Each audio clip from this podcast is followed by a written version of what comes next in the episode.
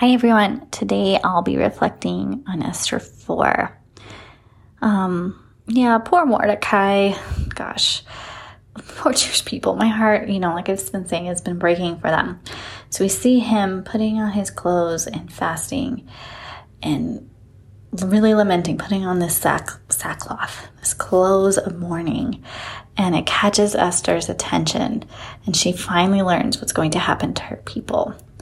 Um, and then Mordecai really challenges her because um, he says to Esther, Do not think that because you are in the king's house, you alone of all the Jews will escape.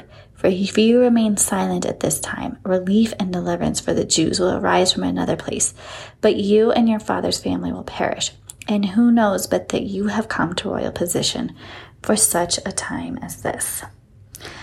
You know, this week um, we've just seen repeated abuses of power and authority. And today we begin to see what a righteous, just use of power is. And we see that through Esther.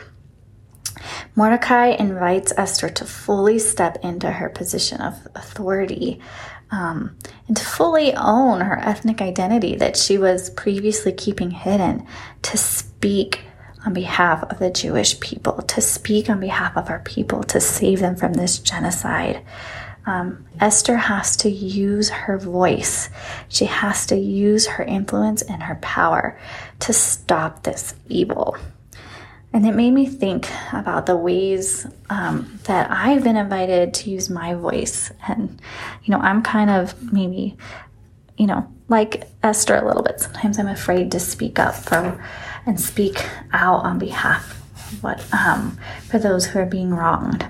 Um, but yeah, so this is an invitation, I think, is to look at where you are, to look at the places where you have influence and where you have authority to speak out on behalf of those who are being wronged, to use your voice. And I think everyone can do this, no matter, um, yeah, what position you have in life. Because truth is, you probably have influence over someone.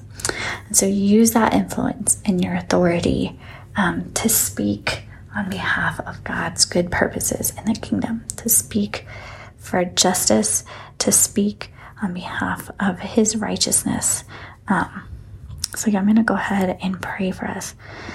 Lord, may we be as brave as Esther, God. Um, and you know, this didn't come like, yeah, out of nowhere. This came as a result of Mordecai's fasting and his sackcloth and his um, mourning.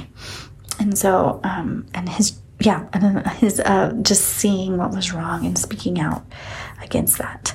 Um, so, Lord, may we listen to the Mordecais, the people who are calling out um, the wrongs, the people who are lamenting. May we see them and may we, yeah, own um, with them, like join them in their mourning. And God, would you give us bravery to use our voice and to speak out against evil when we see it, Lord? Um, would you help us to step into our calling um, to places of influence and authority um, that you've put us so that we can use our voices to bring your justice um, into this world. You would use our voices to help bring your kingdom here. Pray this in your name. Amen.